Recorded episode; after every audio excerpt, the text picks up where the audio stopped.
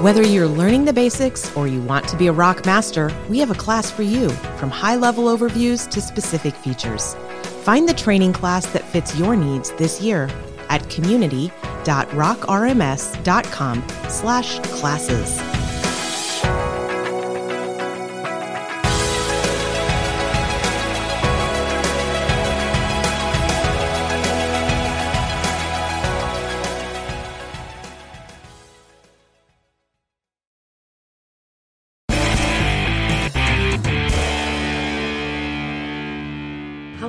Welcome to the Rockcast podcast. We have some big news to share with you today, along with some updates you've probably all been waiting for while we've been behind the scenes getting things done. So let's just kick it off with some news you've probably heard a little bit about and get straight to the facts. Yeah, so I mean, I think everyone's probably seen the blog posts and the tweets that went out about some of the news in terms of some of the long-term direction of Rock. You know, it's exciting news that, you know, David and I are going full-time into Rock, dedicating everything we're doing, all of our time to Rock now. So in the short term, that looks like basically us consulting 100% with CCV, continuing the implementation. I mean, that has to be our first goal. We have to get CCV up and running on Rock, and that's going well. We'll talk a little bit about that later in the podcast. But in October, that changes a little bit. We'll be consulting on Rock, helping other churches get their custom development, their implementations done on Rock. But really, that's not our strategy. That's just a short-term bridge strategy. You know, long-term, we want to be 100% dedicated to the core development of Rock through the Spark Development Network. And that really depends upon donations coming in. So this consulting time frame is really just a temporary time frame. It's a bridge to be able to work on the core for the rest of our careers. So, if anybody needs that kind of consulting, you know, look for us in the October timeframe. If you have questions, there's an email address on the consultancy website we set up, which is minecartstudio.com. You can email us through that now, but really we don't have a lot of time to take on projects until the October timeframe. But again, That's just a bridge to get to a fully sustainable model of Spark, which is something we've always wanted to do. Yeah, I mean, I'll just jump in real quick too. I think our passion has always been to have this, to Rock be available to churches, especially for those that don't have a lot of resources for free.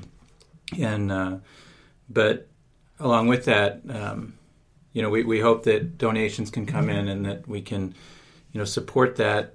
All full-time on Spark, just developing the core. And because that's really our passion, is just making it free for churches that can't afford it, and just hoping the community can come together and support kind of that direction. And I'll add to that, and because donations aren't super fantastic at this moment, I would say, I'm going to talk a little bit about that in my next blog post, kind of a follow-up to Aaron's post on Shoulder of the Boulder, which you guys should be reading. And because we don't want David and John to have to go out and get secular jobs to pay bills. Long term, we want donations and, eventually the Rock store, some aspect of proceeds from that going in to help fund the Spark Development Network, which at this moment has just been really funded by sponsoring churches and free time. Everyone's personal time. And so again, I'll touch on that in a blog post that I'll be sending, posting up on Shoulder of the Boulder. Good. Everybody make sure you check that out. Rock has always been meant to be community supported, and that includes a community of developers, a community of users, and a community that also contributes financially. And we're looking forward to seeing Rock and Spark Development move from one stage of its infancy into the next. Yeah, so this is almost kind of like the bird leaving the nest. Yeah. So that takes faith, and that takes risk. But to David's point too, nothing about the strategy has changed in terms of how Rock what the vision is for that. You can go back through our podcast, and that vision is going to be the same in the future. Good. Well, we wanted to talk a little bit next about an upcoming patch. Yeah, 3.3 was released a couple weeks ago, but we're already working on a 3.4. You know, one thing's different from 3.0 than 2.0. A lot more churches are using it, finding a lot more things, so we're patching things a little more often than we were previously. 3.4 includes some performance updates, especially around caching, and which affects check-in. There's a few bug fixes around financial gateways, but that should be going to alpha and beta probably next week. Good. And in terms of upcoming things, we also have a couple of events we want to talk about. We've been getting some questions. Yeah, so we mentioned in previous podcasts that we'd be doing a Rock Day or Rock Conference this year, and we still plan on doing that. Same time frame that we've been talking about. It's early November. We're still trying to lock in on the dates, so in facilities. So as soon as we get that nailed down and we're actively running on that, we'll be putting out a lot of communication about that. But you might be, you know, protecting some of that time or talking with the leadership of your churches about that time frame and about that opportunity. We see it as a 2-day conference, but it's going to be a full 2 days. So it's not one of those conferences that you want to just like leave halfway through the second day. Yeah, like, you won't be going golfing that afternoon. Right. So, you know, most conferences might do a 3-day. We really want to compact it down to 2 days, but they're 2 legitimate solid days. You don't want to miss the last session on the second day. So we're pulling that together, working on that. So definitely that is happening. You know, keep your eye open for that. But you might be starting to do the pre-work in terms of getting approvals or budgeting for that event. Good. More details to come for sure on that. And we've given a lot of information out already here. Let's talk about what else is coming. Yeah, so, you know, again, we're heads down, you know, really putting into a lot of features that are needed by the sponsoring churches. I think when you see the next release, it's going to be a big one. You know, we're actually taking features from 4.0 and 5.0 and kind of smashing them together, mixing them together. It takes a lot of time to do a full release, like a 4.0, like a 5.0, to get that all done, packaged up, integrated, documented. I mean, there's just a ton of work that goes into that piece. So, and with our time being really focused on getting it installed at Central and CCV, we're trying to protect that time as much as we can. We are still working like crazy, mad crazy, but we're really working on core features. So some of the stuff that's coming up, and it's super exciting. I can't wait for you guys to see it. I'll just kind of go down a list here. Merge documents. So imagine taking what you love about Lava and being able to do that inside a Word. That's what's coming. It's kind of already here. We're in the last stages of just doing some final like tweaking on that. I was working on a migration last night, just adding some sample merge documents, but it's super exciting. So that could be used for things like doing name badges, doing mailing labels, doing envelopes. Really, the sky's the limit. And it's just so cool to see that same power you have in Lava today inside a Word. There's a ton of new Lava filters. Those are actually documented up on the Lava documentation. If you just kind of go through there, you'll see a lot of things labeled 4.0. So you can kind of look at that. There's a new block, too, that Mike wrote called the report data block.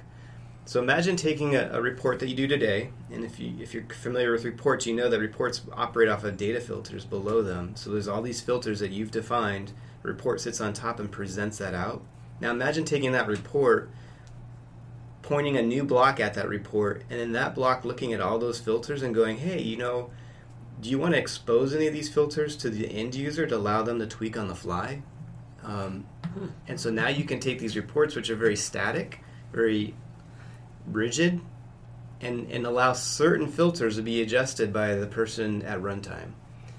So that it changes so much. I mean, there's so many like reports that we've written in our previous system that you'll see like 10 different versions of it, all with slightly different criteria. Maybe it's a campus that changes. Maybe it's just a date range that changes. Now you can smash that down to one report and give people just the filter items that you want them to tweak. All the rest of the filters stay the same as they were defined. It's really cool. And so less exporting to Excel. and to do stuff. And in fact, sounds like you can do things that you can't do with just by exporting to Excel. Yeah, and a lot less of taking the same report, adjusting it one filter thing 10 times for 10 different campuses. We also have a lot of reports that people have to go in and edit every time they want to use it, to change that one little thing. There's no more of that. Wow. And our current users don't mind doing that, but it's kind of ridiculous. I mean, this will totally game change that. So real excited about that. We see that as a block that we'll release, obviously in the next release, but that will be a block that we're constantly making better. Adding more features too, because it's kind of like the dynamic data block. Once you understand it, it kind of changes the way you see everything. Another one is event registration. David's working heavily on that. I think we have a very good conceptual model of how that's going to work. One thing I might just throw out on this is one of those features that conceptually works really well. The challenge is going to be trying to get a UI that makes that conceptual model easy to use, and I think we have a good starting point, but it really is a starting point. We see creating blocks that make setting up these event registrations even easier in the future. Tied to that is calendar. You kind of need a calendar to do event registration, so Central's working on that for the core team, and that looks good. There's another feature that David just finished up, which is group member workflow launching. So basically you can go into the administrative section of Rock and you can set up different workflows to launch when people are added to certain groups of different types or certain specific groups. So imagine this. Imagine you want a workflow launch every time someone's added to a group with the status of pending. You can wire that up and it'll fire off your workflow every time that happens, or every time someone attends an event. So that's super powerful. It's a very easy user interface to set those up, and it gives you a ton of power. Also, a small little feature, previous names. You can now store previous last names on an individual and be able to search for them through the interface. There's another feature, benevolence, which is a finance feature. Every church, a lot of churches do benevolence. This is a way of tracking that. We actually have that one rolled out here at CCV, and it's going well. And then we also have some UI cleanup that we're doing, just small little things to make everything look a little bit better. So those are just a few of the things coming. And there's a lot more on the board, that you'll see in the roadmaps. Those are all valid too, but these are some of the things that are actually kind of done. Or almost done. Event registration's almost done. So it's pretty exciting. Sometimes as we're using these features, I keep thinking oh man, no one really knows that you can use Lava and Word Docs. Wait till everybody sees this. It's really cool. So we'd love to be able to get that out so you guys can see that, because it is pretty exciting. Those are some exciting features to look forward to. Another exciting thing that we enjoy doing here is just being able to follow all the churches and organizations that are in the process of launching Rock. Yeah. That's really, really exciting to see when you've been working on something a long time behind the scenes. And we also really enjoy getting feedback from the churches as they're going through that and hearing how that's working out for them. So do you just want to share a little bit about what we've heard recently? Yeah, so these are just the ones that we know about. I think one of the cool things about the community is sometimes there's stuff going on that you don't even know about. I'm always surprised to see new people in the Q&As asking really intelligent and well thought out questions that, until that question came through, we didn't even know that they were working in Rock. So that's kind of an exciting thing. And one of the features we're going to be rolling out next week is we'll probably be sending out an email to everybody in the Rock database that we have, just saying, hey, update us on where you're at with the implementation. We already have an organization page of those organizations who are implementing or have implemented, but we really haven't pushed that out to people to fill out that information. So we'll be pushing that out next week. But those that we know that are having a lot of success, obviously New Point in Ohio is fully up on Rock now, doing check-in and lots of other things with Rock. Actually, this week was a big week. Willow Creek is now up on Rock. Just got a few tidbits from them on how the week went really well. They trained over 150 staff. Wow. And some of the feedback coming back from that was that in each session where they trained staff, they were literally cheering for the features and for the functionality. So that's great. That's really cool to hear that. You know, sometimes I don't worry necessarily that some of the technical people would like Rock, but will the end user, will they get it? Will they understand it? And it's really good validation to hear that they get it and they like it. Some other kind of interesting tidbits from their rollout was, you know, one of the things that they told us was that the workflows are really saving a ton of development time. That, you know, with workflows you can give a technically minded end user administrator, not a programmer, the ability to customize logic, and that saves a ton of development time. But overall, the excitement level of the staff and volunteers was really good. From an implementation perspective, you know, things at CCV are going really well. We're getting a lot done. I think right now our critical path is along features, getting features written. But that said, we've already rolled out check-in partly at our largest campus here in Peoria, but also fully at one of our other campuses in Anthem. And next week we're going to do 2 more campuses, and we're kind of circling the valley doing campuses, and that's going really well. It's great to see more and more data being sourced into Rock, and then watching us be able to report out of that with the Rock tools. But I think in a sense with CCV, we're really in a good groove right now. Like, we've got the way we're focusing on getting this stuff done. You know, it's just fun seeing all this happening and everything kind of clicking into place. So that's kind of what we've been doing in some of the rollouts. Good. Well, we'd love to continue to hear from you as you're considering Rock and working toward a launch on your end. That's information that is really helpful to us and what we're doing, and we love to be able to share it too. So don't forget to let us know what's going on, and thanks so much for tuning in.